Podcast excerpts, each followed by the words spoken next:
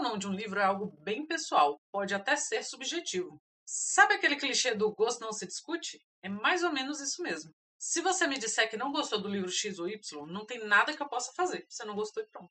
Isso porque gosto é algo que fala diretamente com o nosso emocional, com a nossa experiência de vida, as nossas preferências, personalidades e tudo mais. O gosto não tem nada de racional. Às vezes a gente nem sabe por que gosta de certas coisas, mas gosta. Fazer o quê? Do outro lado, temos outra reação possível quando lemos um livro que está muito além de dizer se gostamos ou não.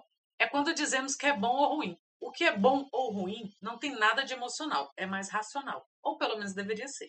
Se é bom, precisa ter um motivo. Se é ruim, também. É uma abordagem mais analítica. Mas sabe quando tudo fica confuso? É quando o leitor mistura as duas coisas. Quando não gosta de um livro por motivos puramente subjetivos e pessoais, mas tenta explicar de forma racional e até mesmo condenar a obra com um carimbo de ruim. É nesse momento em que o leitor falha em perceber a própria subjetividade que surgem as resenhas mais esdrúxulas possíveis. Tem de tudo que você puder imaginar, até leitor dizendo que Grande Sertão Veredas, do Guimarães Rosa, é ruim porque é mal escrito e tem muita palavra escrita errada. E antes que você pergunte, esse exemplo foi tirado de uma postagem real de um leitor indignado nas redes sociais. Se você não gostou de um livro, tudo bem. Ninguém é obrigado a gostar de tudo. Provavelmente aquela leitura não é a sua praia mesmo. Agora, se você quiser chamar o que leu de ruim, eu espero que você saiba explicar exatamente o motivo de forma objetiva e racional. Caso contrário, pode acabar vindo parar em um episódio como esse, onde a gente prefere dar risada das resenhas malucas, ou, como preferimos chamar aqui, resenhas arrombadas. Esse é o Suposta Leitura, seu podcast quinzenal de literatura. Eu sou o Lucas Mota. E eu sou a Ana Raíssa. E hoje é dia da prometida parte 2 do nosso episódio especial de resenhas arrombadas. A parte 1, para quem não escutou, ou para quem escutou e quer escutar de novo, ficou lá atrás, no episódio 142, e agora, sabe-se lá quantos anos depois, estamos aqui de volta para fazer a parte 2, finalmente, que faz tempo que está prometido por aí, né? Vamos dar uma esmagada nessas resenhas arrombadas que a gente garimpou pela internet aí, depois dos recados.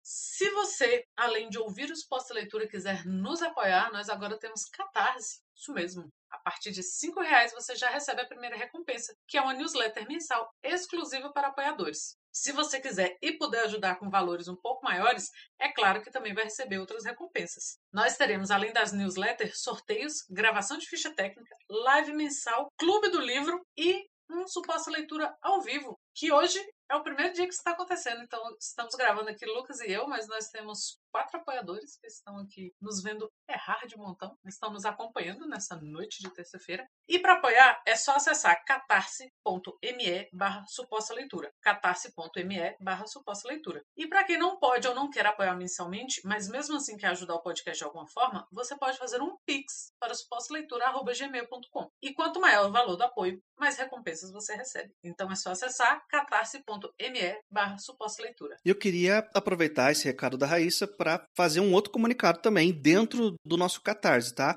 Se você assinar o nosso Catarse a partir de agora, a partir de fevereiro, você vai perceber que já ficou para trás algumas recompensas. Já teve 2 newsletters, já teve live, enfim, outras coisas mais e outros comunicados que a gente fez. Você não perde essas recompensas. É só você ir lá no Catarse na aba de novidades.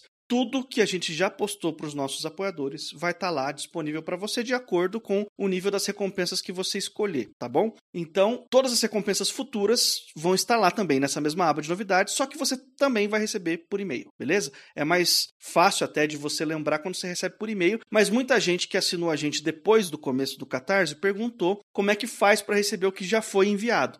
Aba de novidades do Catarse. Tá tudo lá, vocês não vão perder nada. E é claro, se surge qualquer problema técnico, por algum motivo você não tá achando o link, você não tá conseguindo acessar, entre em contato com a gente por qualquer rede social pessoal nossa ou do Suposta Leitura que a gente vai resolver para vocês. E para quem tá chegando aqui pela primeira vez, eu queria dizer que o Suposta Leitura é um podcast quinzenal, a gente fala sobre literatura a cada 2 semanas, sempre às quartas-feiras. Para você não perder os episódios novos, assine o Suposta Leitura no aplicativo de podcast da sua preferência. E já que você vai lá assinar o nosso feed, deixa também a sua avaliação nesse mesmo aplicativo. Deixa os seus 5 estrelas, porque isso ajuda o Suposta Leitura a chegar em novos ouvintes. E se você quer nos seguir nas redes sociais, nós estamos no Twitter, no Instagram e no Telegram, como @supostaleitura. E se quiser mandar um e-mail pra gente, supostaleitura@gmail.com. Eu sou o Lucas, eu também tô no Twitter e no Instagram, no @mrlucasmota. E eu sou a Ana Raíssa, eu também tô lá no Twitter, é Ana Raíssa, tudo junto com 2 N's, 2 R's e 2 S's. É legal a gente recapitular que o objetivo desse episódio não é expor as pessoas, a gente não vai citar o nome de ninguém. A gente coletou essas resenhas de redes sociais, de leitores, ou até mesmo da própria página do livro em livrarias online, como a Amazon, por exemplo. Enfim, a gente pegou essas resenhas. Algumas delas sequer são de leitores brasileiros. A gente pegou algumas resenhas que os gringos fizeram desses livros e a gente traduziu para trazer aqui para vocês e comentar. O objetivo é dizer que tá sempre liberado você não gostar de algum livro. Eu sempre trago esse exemplo. Eu não gosto da Clarice Lispector, certo? Você nunca vai me ouvir falar que ela é ruim, que os livros dela são ruins, que ela é uma escritora ruim, de jeito nenhum. Eu reconheço o valor que ela tem, eu reconheço a importância que ela tem e eu reconheço a qualidade textual que ela tem. Ela só não é para mim. Os textos dela costumam não me agradar muito. E eu entendo que é uma questão de gosto. Não tem nada a ver com ser ruim ou não ser. Quem que vai ser maluco de dizer que a Clarice é ruim? Não eu, com certeza, né? E aí o objetivo é dar uma zoada nessas resenhas que a galera meio que tenta justificar o gosto pessoal e acaba falando as coisas mais malucas do universo. Você quer puxar a primeira aí, Raíssa? O que você trouxe aí, dessa vez? Eu quero, pois eu achei uma ótima que o cara falava mal da edição pirateada. Não, peraí, calma aí. Porque ele baixou o e-book e achou a edição um lixo. Olha, eu espero que a edição física esteja melhor. E quais as chances, sabe?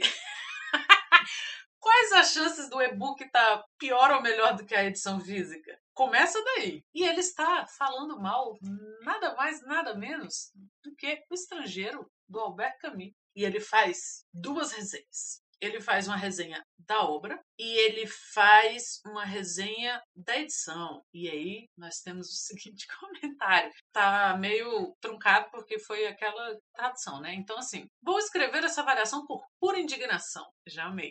Tratando-se de um clássico que até Nobel ganhou, eu esperava mais.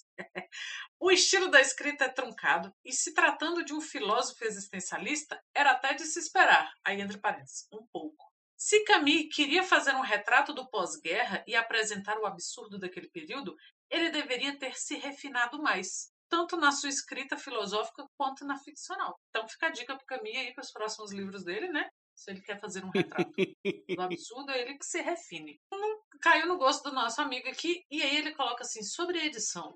Eu li o e-book que baixei no Scribd e achei a tradução confusa e truncada. Não sei se é porque veio do francês ou o quê. Só sei que é péssima. Mas pelos comentários que eu vi da edição física, pasmem, ela também deixa a desejar. Pasmem, pasmem vocês, que a mesma edição está igual. Onde já se viu o livro físico ter o mesmo texto igual do e-book? Denúncia! Denúncia! Sendo que Felipe Neto já nos alertou, né? Esse cara está aqui de acordo com o Felipe Neto, que nos alertou que e-book é muito mais barato de fazer do que um livro físico. Por que custa tanto? Ah, não! E aí tem um outro cara da mesma obra, do Estrangeiro, fala assim, a leitura não é fluida, entretanto, vale a pena ler, pois se trata de um clássico. Mas ser bom tá longe de ser. Isso é praticamente uma poesia, isso aí, tá ligado? Pô, é uma poesia. Eu gosto porque esse aqui, ele fala exatamente o que a gente veio falando desde o editorial. Não é porque eu não gosto que é ruim, ele admite. É um clássico, merece ser lido, mas bom tá longe de ser. Foda-se. E o outro, eu gostei do outro assim, porra, até Nobel ganhou? Como assim? Quem deu Nobel pra esse cara? Gente, se vocês nunca pararam pra pensar... Mentira, todos vocês já pararam para pensar, mas a edição do e-book, se você pega a mesma edição, da mesma editora, a mesma tradução, a mesma edição, terceira edição de Olhos de Pixel, no e-book ela vai estar igual no livro físico, não existe isso. E fica a dica aí pro Camus, né? O Lucas pode dar umas dicas aí pra ele de oficina de escrita. Eu gostei desse cara que falou que esperava um texto truncado porque era um filósofo existencialista e chegou lá e ficou chateado porque o texto estava truncado. Não é? É porque, falando em existencialismo, a gente não está preparado para o que a gente pede, né? Às vezes você quer muito uma coisa e quando você recebe, você fica o quê? Indignado, que é a palavra que ele usou. Estou escrevendo. Essa avaliação por pura indignação. O problema não é não gostar. Você está entendendo que o problema é quando a pessoa tenta justificar um negócio que é pessoal e subjetivo dela? E aí vê essas loucuras, entendeu? É. Porra, eu esperava tanto, porque até o Nobel ganhou e é uma porcaria. Gente, e a gente passa por isso. Eu li um autor recentemente que eu não quero falar a respeito porque eu estou nesse dilema. Muito bem falado, muito bem recomendado, muito bem. Eu li e não gostei. E eu estou amadurecendo isso, assim. Eu não gostei porque não sei ainda. Mas não vou sair falando que é ruim. Embora de vez em quando aqui a gente solte, né? Ah, eu não suporto fulano, não suporto não sei o quê. Mas é você saber, assim, eu não gosto, ou às vezes é ruim. Tá, tudo bem, às vezes é ruim. Você pensa, porra, é ruim, paciência. A gente já falou isso, eu não lembro se foi em alguma fala sobre o Jorge Amado, que a gente falou assim, um cara que escreveu 50 livros, um deles não presta. Alguém não tá bem escrito ali, sabe? Então, assim, às vezes rola. Agora você questionar os prêmios que o cara ganhou. Só faltou, assim, tirem o Nobel desse cara. Quem deu o Nobel pra esse filho da puta? É, Polícia do Nobel. A Polícia do Nobel. Ei, já que você já começou falando do Camus, eu vou começar falando do Faulkner, então. Eita porra! Eu trouxe uma resenha do Som e a Fúria aqui pra gente dar uma olhada. A gente arrasou, porque eu também peguei uns títulos aqui, ó. Eu só fui nesses. Eu também. Eu só peguei esses livros assim, meio que acima de qualquer suspeita, entendeu? Porque... é aí que tá o suco das resenhas arrombadas, entendeu? Eu vi um cara falando do Estrangeiro que ele achou forçado e sem emoção. Cacete. E que a apatia do personagem irritou ele, ele parou de ler. E sim, porra, nossa, sabe?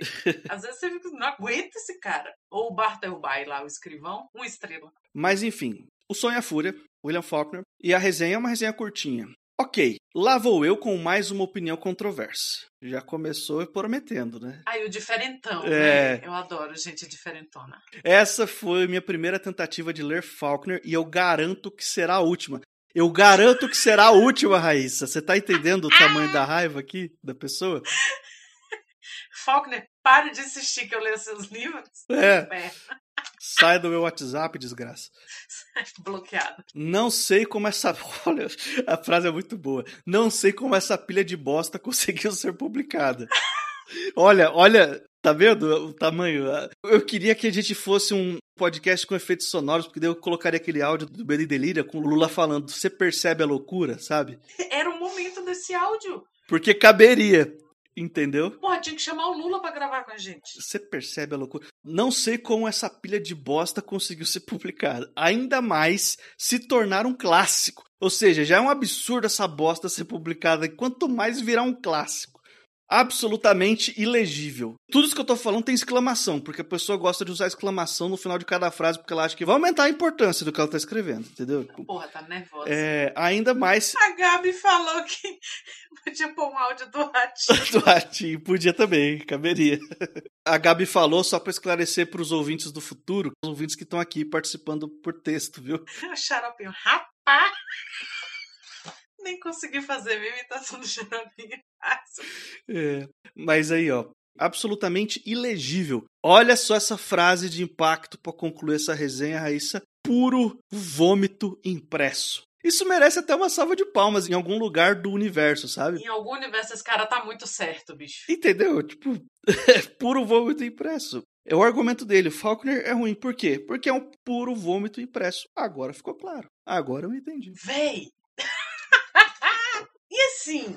eu não tenho palavras. Eu gosto desses que o cara vai escrever resenha puto, tá ligado? Porque tem uns que o cara tá decepcionado, que o cara se sente chateado, porque ele tava com uma expectativa que o livro fosse ser bom. Eu gosto desses que o cara tá com raiva, que ele escreve com fígado, tá ligado? É muito bom, porque sai essas frases muito loucas. E você não consegue... o que eu vou dizer?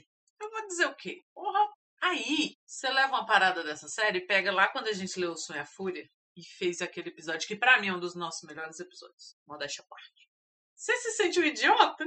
Eu me sinto um idiota. Porra, como que eu fiquei tão maravilhada e como que eu passei tanto perrengue pra ler aquele livro, sendo que fulanício achou um vômito impresso. Um vômito impresso. O episódio que a gente falou sobre O Som e a Fúria é o 130, beleza? Vai estar aí no link na descrição pra quem quiser conferir. Mas se você quiser evitar também esse drama, nem escuta. Vai na onda do bicho aí. Eu lembro, eu dei aula para uma turma, aliás, uma turma sensacional, de português para tradutores. A galera traduzia para o português de outras línguas. E nem sempre você é formado em letras, né? Eu tinha participantes desse curso que eram biólogos, que eram de outras áreas e traduziam nas suas áreas e tal. Você tem um conhecimento técnico da língua e aí você vai fazendo os cursos para refinar a linguagem e tal. E tinha um queridíssimo que ele falou que queria ler José de Alencar. Ele queria ler coisas clássicas brasileiras, eu acho que eu estava falando de linguagem. E eu estava falando que o que a gramática considera moderno, né, quando a gente estuda gramática, é romantismo. Por exemplo, o José de Alencar, que faz a gente passar tanto perrengue, ele era conhecido, na época dele, muito escritor falava mal, que ele escrevia de forma desleixada, sabe? O José de Alencar, o primeiro escritor reaço aqui. Enfim, nossa, a avó do José de Alencar foi a primeira presa política do Brasil. Ela arrasava. E o neto é o José de Alencar. Mas não pelos livros, né? Era a postura dele meio. Ele era senador, enfim. E aí, ele falou que queria ler. E eu, cara, leia. E ele leu, ele trouxe para mim as impressões e ele trouxe discussões interessantíssimas. E eu deixei acontecer. Eu fui acompanhando, ele pediu para ler outras coisas e tal. Se eu não me engano, ele leu Iracema. E aí, no final do curso, a gente conversando, ele agradeceu, porque ele não era, né, da literatura, e ele, na época da escola, ele não entrou em contato com o texto do José de Alencar, e que ele tinha gostado muito da experiência, bababá. E eu falei para ele assim, imagina se você tivesse lido coisa boa.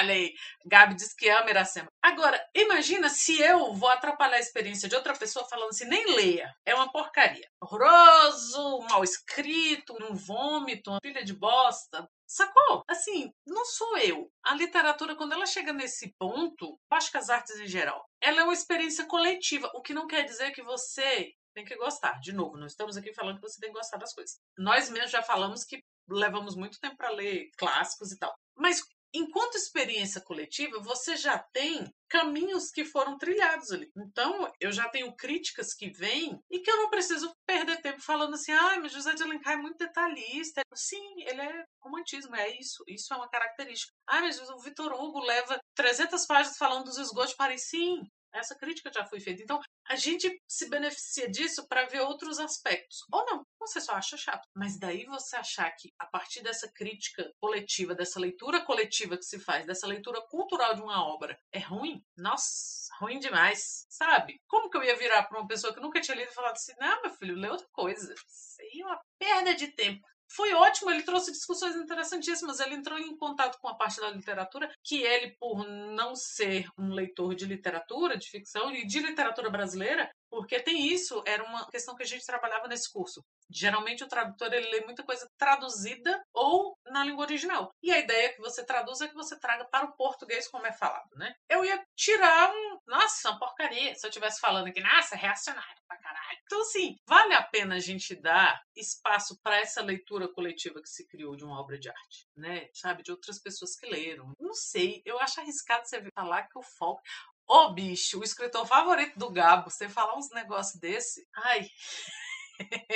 falei de pura decepção. Quem está decepcionado agora sou eu. Já puxa o próximo aí que você tem aí, Raíssa. Vamos seguir. Eu trouxe 3 sobre os 100 anos.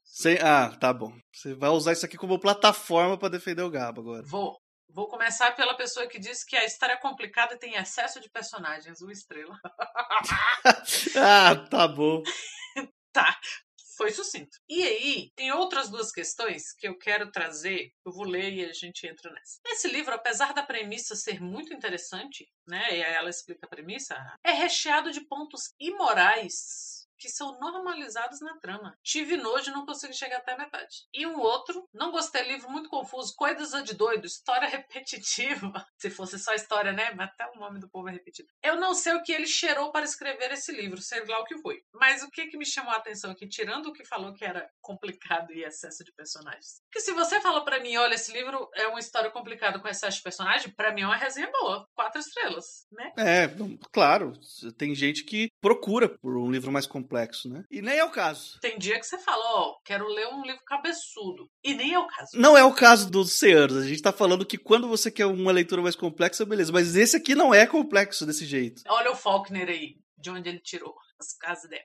Aí o ponto que me fez trazer esses comentários, esses outros 2, é o mesmo que eu acho que permeia essas resenhas filha da puta que a gente vê por aí, ou pelo menos 60% delas, que é o quê? O moralismo. Aí o que ele cheirou pra ver? Meu filho, se você soubesse o tanto de livro bom, de filme bom, de música boa que o cara fez cheirado, ele ter cheirado alguma coisa não é motivo pra ele ter escrito mal. feito uma história ruim. Não é. É igual, ah, eu vi vários. Nossa, mas que maconha esse cara fumou. Não é isso, querido. Não é isso, não tem nada a ver. Então a gente associar essas coisas, sabe? Ai, uso de drogas, ou blá blá blá. Que é moralismo. Uma dessas resenhas que você trouxe aí, a pessoa literalmente fala, tem cenas imorais, não é? Não tem uma dessas. Cenas imorais que foram normalizadas. E aí vem essa questão, né? De que, tá, a obra de arte não nos deve nada. Mas, como a gente falou lá no início, né? O gostar ou não gostar, esses textos do editorial são do Lucas, geralmente. Geralmente, até hoje, 100% das vezes. E eu gosto muito de quando você traz, Lucas, que é do... O gostar e não gostar, ele é o que ressoa em mim, né? Eu posso ler uma coisa e não ter nada a ver com a minha realidade, e eu gostar. Eu posso não gostar porque não ressoa em nada em mim. Por exemplo, um amigo leu Philip Roth, que era um grande nome da literatura americana, que todo ano, vai ganhar o Nobel, morreu, não ganhou o Nobel, Bob Dylan ganhou na frente dele. E eu tinha muita vontade de ler. Foi o Dudu. Todos já conhecemos o Dudu. Dudu leu, e eu perguntei, Dudu, é bom? E ele falou, não, é drama de homem branco. Pode ser bom pra mim um drama de homem branco, sacou? É igual o filme francês. A maioria, você vai assistir, assim, são temas assim, claro, né? Filmes assim, aquela coisa bem parisiense, bem... Porque, às vezes, tá fora da realidade do cara ali tratar outras coisas. Tem um filme francês chamado Os Miseráveis, e não é esse que vocês estão imaginando, que é um filme excelente. Pra não dizer aqui, que eu nunca indiquei filme. E ele fala da periferia de Paris e tal, bababá. Então, assim, o que ressoa em mim? Uma história mais leve, mais engraçada? Por isso que a gente faz escolhas. Não, eu quero ler coisas mais leves. Eu quero uma coisa que eu não quero pensar. Ou então, queria um drama. Quero ler drama, quero ler um livrão cabeçudo, palavrudo, bababá. Então, o gostar ou não gostar é o que ressoa em mim. Mas eu não posso embarrear um debate porque eu acho que aquilo não presta, sabe? Eu não posso embarrear um debate porque eu acho que retratar a pedofilia ou retratar uma estrutura patriarcal, né? Falando de Gabo. Se retratar aquela estrutura latino-americana patriarcal, misógino, é imoral. E aí eu vou embarrear essa discussão. Porque eu acho imoral. Porque o imoral, ele é moralismo, né? Eu posso ter coisas amorais, que estão acima do conceito de moralidade ou não. A não ser tá. O autor fez aquilo como forma de... Não precisa ser de denúncia, mas de retratação. E eu não consigo entrar em contato com aquilo, com aquela discussão. Pela forma como aquilo ressoa em mim, eu nunca vou alcançar a grandeza de uma obra de arte, no geral, e na literatura especificamente que a gente está falando aqui. Como que eu vou entrar em contato com outras discussões? Discussão sobre misoginia, sobre homofobia, sobre pedofilia, que é o caso, né? Todo mundo entra nessa que, eu ensino de pedofilia. Lolita, né? Que é uma outra discussão também, a gente já trouxe um pouco dessas discussões aqui. Se por moralidade eu embarrero essa discussão, eu não consigo nem fazer uma crítica decente. Aí resvala aqui, né? Do que a gente tá falando. Não quero deixar o assunto sério que a gente veio hoje aqui pra rir. Mas é isso, assim, de você jogar, eu não gostei porque o cara cheirou alguma coisa, eu não gostei porque trouxe temas que me incomodaram e não sei o quê. Porque às vezes o cara coloca de uma forma lixenta mesmo. Aquilo que a gente já falou, quando o narrador, né, extrapola, então todo o machismo, a misoginia, o racismo do narrador vai para os personagens. Outras vezes não, é uma retratação. E eu não consigo nem chegar próximo dessa discussão. É moralismo. Não, completamente. A Maria até botou no chat aí um negócio que eu ia citar agora. Ela falou que o AJ Oliveira, lá dos 12 Trabalhos do Escritor, chama essas pessoas de puritins. E é um termo perfeito, assim, que é o adolescente puritano, assim, né? Que a gente tem que entender que a gente tem que analisar as obras com a ótica da época que ela foi escrita. Eu não posso pegar as discussões que a gente tem hoje. Por exemplo, hoje não caberia, talvez, certas coisas que no passado foi mais aceitável. Certas maneiras de se escrever, de descrever personagens, certas minorias de representatividade e tal.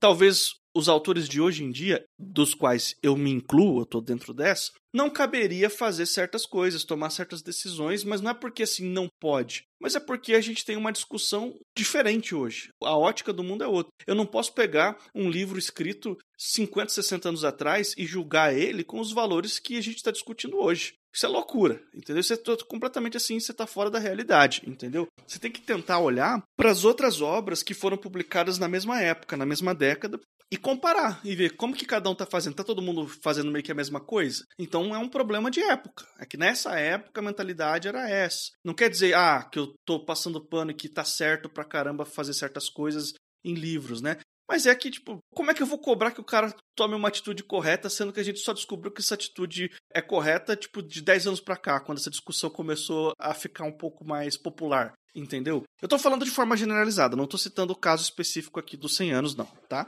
Eu já queria emendar, porque isso que você falou, Raíssa, tem a ver também com umas resenhas que eu trouxe aqui. Você usou o palanque aqui pra defender o Gabo, agora eu vou usar pra defender o Jorge Amado, né? Porque eu vou falar de Capitães da Areia, certo? Eu peguei 1, 2, 3, 4. 4 resenhas arrombadas aqui de Capitães da Areia, mas todas são curtinhas, assim, tipo 1, 2 frases só. Vou ler aqui pra vocês. Primeiro, sim, sensacional, já começa muito bem. Propaganda comunista. Sim, sim, muito comovente, muito kit também. Não, obrigado. Essa é a resenha do cara, entendeu? Propaganda comunista. Muito kitsch, Raiz, entendeu? Essa propaganda comunista. Quando o cara começa a usar certos termos, já é meio caminho andado pra esse cara tá meio xangri-lá das ideias, assim, entendeu? Próxima resenha. Ó, tenha em mente que essas resenhas estão se referindo a Capitães da Areia, tá? Próxima aqui. Essa aqui é muito boa. Eu vou tentar ler do jeito que ela tá escrita, porque eu não sei se eu lendo vai passar a sensação, porque a pessoa escreveu tudo junto, meio errado, assim, as palavras erradas, sem vírgula, sem... Entendeu? É meio que um fluxo de consciência de revolta e raiva. Livro todo fudido, desde quando é que menores de idade podem ler essa merda? Foda-se. Entendeu? Isso aqui é aquele meme do Scorsese, isso é cinema absoluto. Próxima resenha. Essa é um pouco mais articulada que a anterior. Dá pra pelo menos entender o que a pessoa tentou dizer, né? Sem coerência de trama. Um punhado de histórias jogadas juntas. Então, pessoa, alguns livros são feitos assim. É um punhado de histórias jogadas juntas. Tem um negócio chamado romance mashup, que é exatamente assim que se faz, certo? Um monte de histórias jogadas juntas. Não é exatamente o caso do Capitães da Areia, não é um romance mashup. Mas vários romances se valem de tramas e subtramas, ok? Faz parte do gênero literário que você está lendo. Isso me lembrou Jair dizendo que o problema do livro escolar... Tinha muitas palavras escritas, eu tinha que rever isso aí. Muita palavra escrita. Ok, sem coerência de trama, um punhado de histórias jogadas juntas. Queria esquecer que li grande parte disso. Essa frase é curiosa, porque a pessoa quer esquecer que leu. Tipo, é tão ruim que ela quer esquecer que ela leu, e ela quer esquecer que ela leu grande parte disso, então tem uma parte que ela gostou. Eu não tô entendendo onde que ela quer chegar, né? Mas enfim, seguindo. Ah, metade desse livro é estupro romantizado. Sério, gente. Na época da história, já se sabia que era errado. Não tem nem desculpa. De novo esse negócio moralizante, assim, ok, vamos analisar essa informação. Essa aqui eu queria levar mais a sério, eu não vou nem zoar muito essa segunda parte aqui. Tipo, ó, metade do livro é estupro romantizado. Não, não é metade do livro. Tem uma cena que tem um estupro que é feito de uma maneira que pros padrões de hoje, pra ótica de hoje, é romantizado pra caralho. E é uma cena incômoda. Ler aquilo ali e achar que, porra, não tem nada de errado com essa cena, é meio estranho. Entendeu? Se você passar por essa cena meio assim, tipo, ah, de boa, não tem nenhum problema aqui, não. Para os padrões de hoje, essa cena tá bem datada, ela é bem incômoda mesmo. Não acho que é o caso de revisar o texto do Jorge Amado, mas eu acho que é o caso de ter, de repente, um paratexto contextualizando, porque nós estamos falando de um livro da década de 30. Vou falar de novo. O que estava sendo publicado na década de 30? Quais eram os outros romances? Quando se retratava um estupro em um livro na década de 30, era assim que eles faziam, ou o pessoal fazia bem diferente, de uma maneira, como a pessoa colocou aqui, não romantizada? Vamos especificar, vai, o que eu acho que ela tá querendo dizer aqui com estupro romantizado, é porque tem uma descrição mega, de, assim, na minha opinião, de mau gosto lá do Jorge Amado, e olha que é um livro que eu adoro, é um autor que eu adoro, mas eu acho que é uma descrição de mau gosto, que em determinado momento Pedro Bala vai estuprar uma menina lá na praia, uma menina que tem 15 anos e tal, o Pedro Bala, na ocasião, ele também é menor de idade, ele vai estuprar a menina e em determinado momento o narrador fala que no começo ela resistiu, mas depois ela começou a gostar e começou a sentir prazer. Ele meio que dá a entender que o estupro acabou dando prazer pra menina, pôde ser bom pra menina de alguma forma. E isso é de mau gosto pra caramba, entendeu? Isso não cabe mais a gente falar. Mas eu não vou apedrejar o Jorge Amado que escreveu isso na década de 30, entendeu? Como é que eu vou julgar o cara a partir de uma discussão? Essa discussão, eu até falei isso num outro podcast outro dia, do Carvalho lá, que eu falei sobre Capitães da Areia. Eu vou até botar o link aí na descrição pra quem quiser ouvir. Não dá pra gente ficar avaliando o que foi feito lá atrás. Essa aqui é uma discussão, sabe? como a gente retrata personagens femininos, a questão da representatividade na literatura, especialmente a literatura brasileira. Essa é uma discussão que está acontecendo em larga escala para o grande público tem menos de 10 anos, gente. É um negócio muito recente. Eu concordo que é uma discussão importante, eu faço parte dessa discussão como leitor e como autor. Eu quero ajudar a construir uma forma melhor de contar as histórias que a gente tem para contar, certo? Mas isso significa também que eu preciso entender que eu não posso ir lá para trás para os autores da década de 30, de 20 ou anterior a isso e julgar eles por uma discussão que começou a sair de certas bolhas de 10 anos para cá. É claro que se você for falar de certos círculos de debate feministas, é muito mais antigo do que 10 anos, entendeu? O pessoal está discutindo certas coisas há muito mais tempo do que isso. Eu estou falando para o grande público, para as pessoas que não estão fazendo parte desses coletivos assim mais nichados, ou em certos espaços acadêmicos também, que essa discussão já está acontecendo há mais tempo. A gente sabe que leva um tempo para a discussão atingir o grande público. E essa especificamente de representatividade, especificamente essa crítica de você não romantizar o estupro, de você tratar o estupro como uma violência, que de fato é uma violência, né? Isso seria equivalente a eu descrever uma cena de um cara dando soco na cara de alguém várias vezes, repetidamente, de uma maneira super gráfica, e tratar isso como se fosse bonito, legal, como se ele estivesse fazendo massagem. O cara que apanhou, nossa, que gostoso tomar soco na cara e voltar pra casa com 3 dentes a menos, sabe? Entende? Seria meio que equivalente a isso, sabe? Só que essa é uma discussão que cabe para os leitores de hoje, para os autores de hoje. É muito plausível eu cobrar esse tipo de comportamento de um autor que está lançando seu livro agora, entendeu? Eu posso ser cobrado disso porque eu estou publicando os meus livros agora, nesse momento que essa discussão está acontecendo. Não sei se cabe a gente puxar isso para um autor de décadas atrás que nem sequer teve oportunidade de participar dessa conversa. Fala-se muito sobre esse anacronismo de você querer colocar as lentes de agora. Não quer dizer que você vá esquecer, vou esquecer que eu sou feminista e vou ler isso aqui. Não, não tem isso, seu senso crítico é esse. Mas é a mesma coisa que acontece, sei lá, a gente cresce, gosta de um filme X, aí depois dos 15, tem a regra dos 15, né? Aí você vai assistir e você fica assim, meu Deus. E você, porra, por que isso não me incomodava naquela época e me incomoda agora? Mas tem incômodos e incômodos, que é essa discussão que a gente está trazendo aqui. Eu me incomodo porque ressoa em mim, ou me incomodo porque realmente é escroto? O escritor trouxe para este livro uma discussão sobre aquilo, uma pintura daquela realidade, ou ele está fazendo apologia porque tem isso? E aí que entra o refinamento do leitor. A gente já discutiu algumas vezes essas metas de leitura. Eu vou ler 60 livros no ano, vou ler 150 livros no ano, vou ler 20 páginas no dia, vou ler 50 páginas no dia. Independente do que seja, só para bater meta. Uma vez a gente riu no grupo dos Suposta Leitura no Telegram, se você quiser participar, aliás, né, não precisa ser nosso apoiador, o grupo é aberto. Alguém levou uma foto, uma postagem, acho que do Instagram, a pessoa mostrando os 20 livros que ela tinha lido naquele mês, e além de ser uma quantidade descomunal de livros para um mês, um deles era o Grande Sertão Veredas. E todo mundo deu risada, porque assim, você pode ler como um contador de cédula, pode, né? Aí você faz aqueles cursos de leitura dinâmica, você lê 200 páginas no dia, ou você pode ler direito. Mas aí sou eu dizendo, Ana Raíssa. Você não vai ler da mesma forma. Voltando no Faulkner, ainda tô chocada.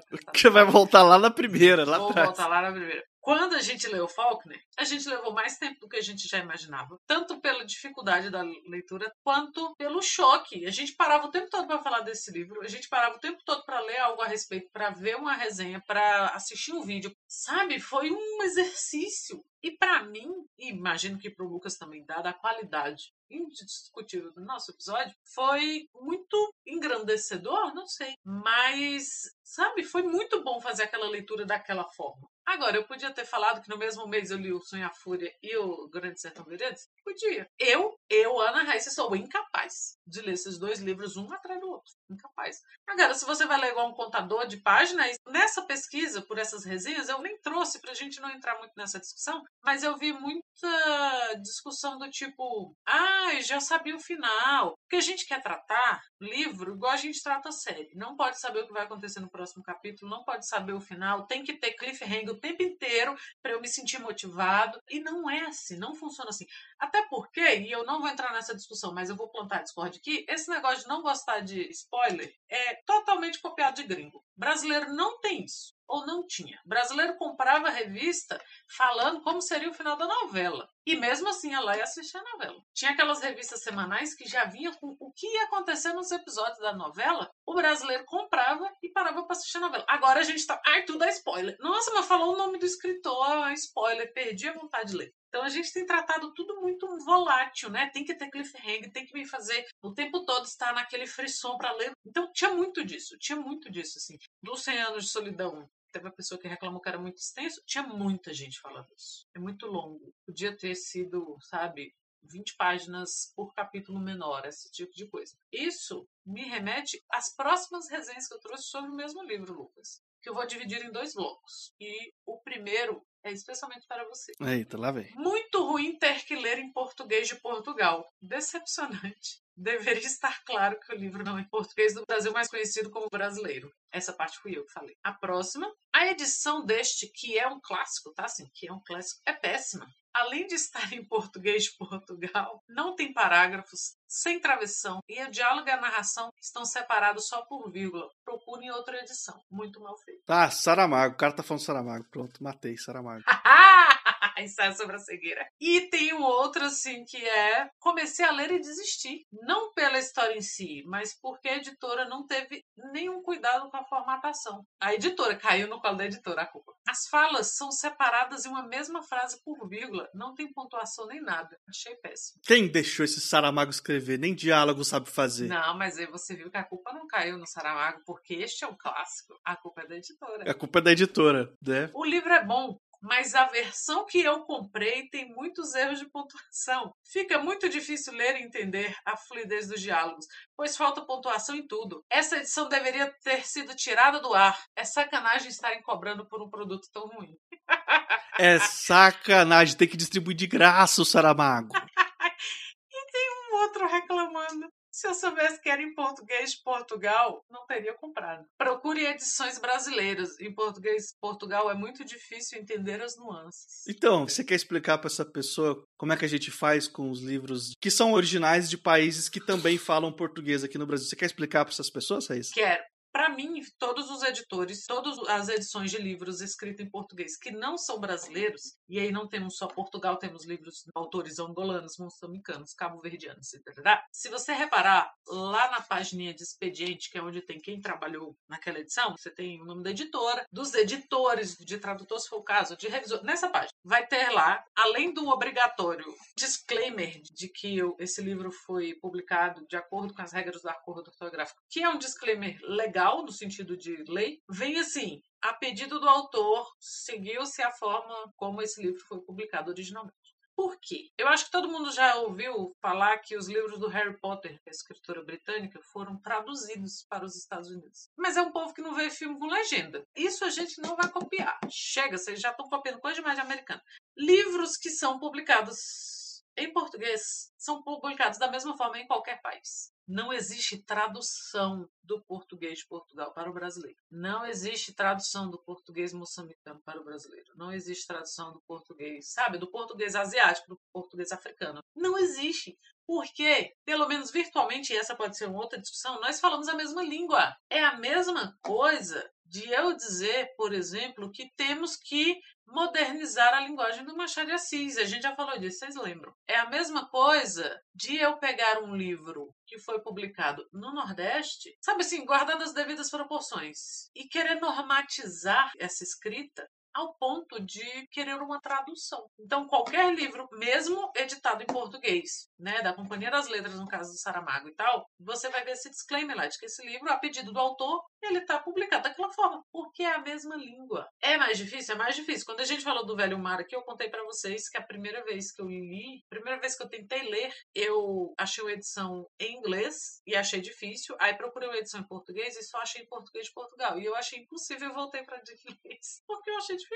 É, sabe? Mas não tem saída, sabe? Eu vou achar Machado de Assis difícil, eu vou traduzir, então não tem. Mas me surpreendeu ter tanto comentário a respeito disso. Se eu soubesse que era em português de Portugal, não tinha comprado. Porque fora do jocoso que é a pessoa reclamar que não tem formatação, e jogar no colo da editora essa aí, reclamar que tem português de Portugal. Livros brasileiros editados em Portugal vão do jeito que foram escritos aqui. Olhos de Pixel, quando sair na Europa, lá, vai ser do jeito que o Lucas escreveu. Um leitor de Moçambique vai ler da forma como o Lucas escreveu. Um leitor do Timor-Leste, ele vai ler da forma como o Lucas escreveu. É a mesma língua, sabe? Pelo menos juridicamente, é a mesma língua. Esse acordo ortográfico que eu falei no início, ela vale para todos esses países. É a mesma língua. Então vocês não vão achar uma edição do Saramago ou do Walter Ugumãe, ou de quem quer que seja, português. Em brasileiro, vocês só vão achar em português.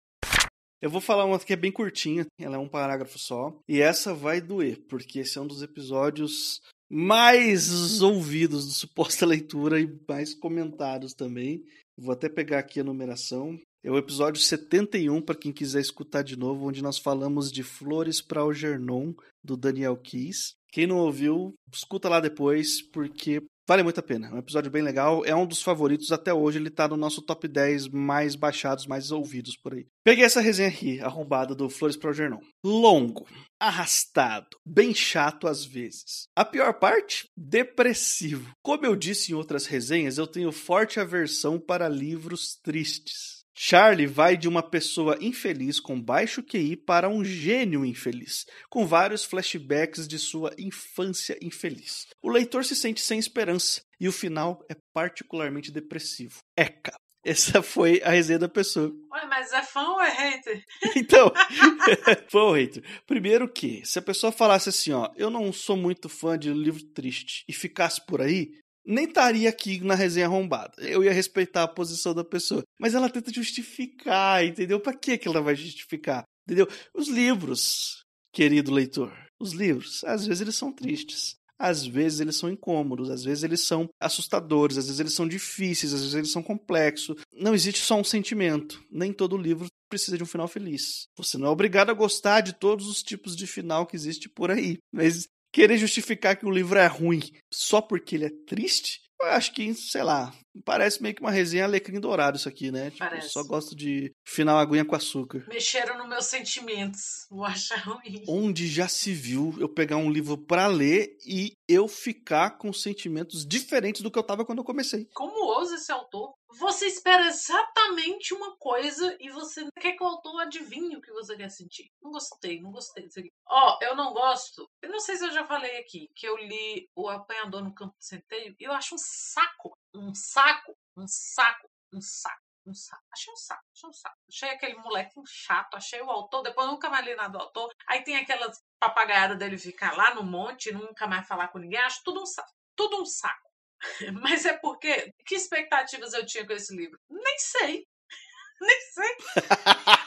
Eu pensei que ia ter uma construção de argumento. Mas não tem. Eu tô pura resenha arrombada. Eu só não me exponho, mas eu tenho minhas resenhas arrombadas no meu coração. Toda vez que alguém fala assim, nossa, eu quero ler O Apanhador no Campo de Centeio, eu penso assim, bicho, não perca seu tempo. E eu falo assim, nossa, me conta quando você lê. É o que eu falo. Eu me dou o direito de algumas coisas, eu só acho um saco. Eu acho um saco esse moleque. Eu acho a construção... É tudo muito chato. Ah, mas era pra ser chato. Talvez. Mas o que eu esperava do autor? Eu não posso colocar num cara que eu nunca vai saber quem eu sou as expectativas do que eu quero. Nossa, mas eu nem queria ficar triste. Me fez ficar triste, filha da puta. 1 estrela, 0 estrelas. Não é assim, né? É, pô. Pelo amor de Deus. Você começa a fazer fanservice um atrás do outro, vira uma confusão do caralho. Vou fechar com essa que foi a minha favorita. Mesmo assim, eu ri demais e me apeguei. Expectativas. Do Velho e o Mar. E ela é curtíssima. É só assim. Vamos lá. Não passa de uma descrição enrolada de como é uma pesca. Só. Ué, que dá um Pulitzer pra esse cara. Porra, pelo amor de Deus, ele merece. Cara, essa é a sinopse do livro, cara. Pelo amor de Deus. Eu só não concordo que é enrolado porque o Hemingway é conhecido por justamente não ser enrolado. Mas, sim. O cara chamar o Hemingway de enrolado, né?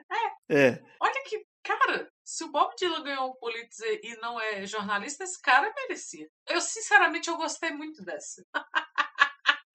Eu colocaria no... Como é que é aquela coisa na capa, que é um splashzinho, assim, um blob, né? Eu colocaria... É blurb. A descrição enrolada de uma pesca. A descrição enrolada de uma pesca. É verdade, várias dessas resenhas arrombadas poderiam ser um blurb sarcástico. Quem foi? Teve um filme nacional que começou os...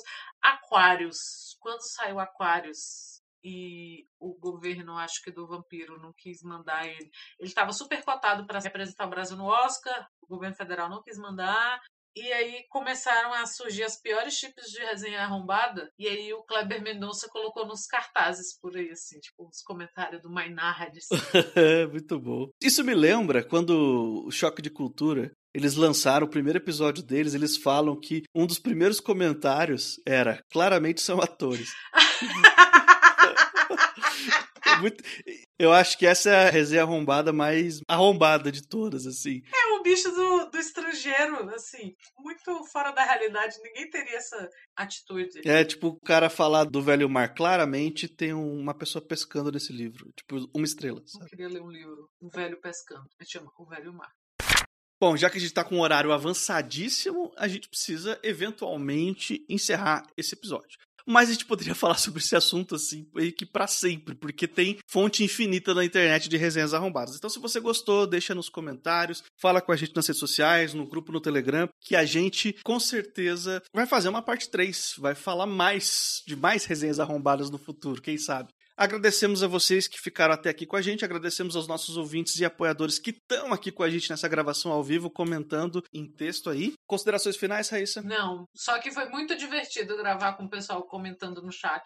Várias vezes a gente deu risada, né? Então, se você quer participar de uma gravação, apoia a gente no Catarse. Entra lá, catarse.me/suposta leitura, dá uma olhada nas recompensas, veja lá quais te agradam. Uma delas é a possibilidade de assistir as gravações de Suposta Leitura ao vivo. E não é uma só. Quem está apoiando a gente nessa recompensa aí vai receber a agenda de gravação todos os meses, por e-mail, e vai poder assistir, se quiser, se tiver essa disponibilidade, vai poder assistir todas as gravações. Aí é com vocês a frequência. Então é isso. E a gente vai ficando por aqui. Eu sou o Lucas. Eu sou a Ana Raíssa, e até daqui 2 semanas. Oi, meu nome é Paula Molina, sou de Belo Horizonte, Minas Gerais, e sou ouvinte do Suposta Leitura há 4 anos. O Suposta Leitura é produzido e apresentado por Lucas Mota e Anna Raíssa Guedes. As capas são feitas por Gabi Fontes. A edição é do Sotrate.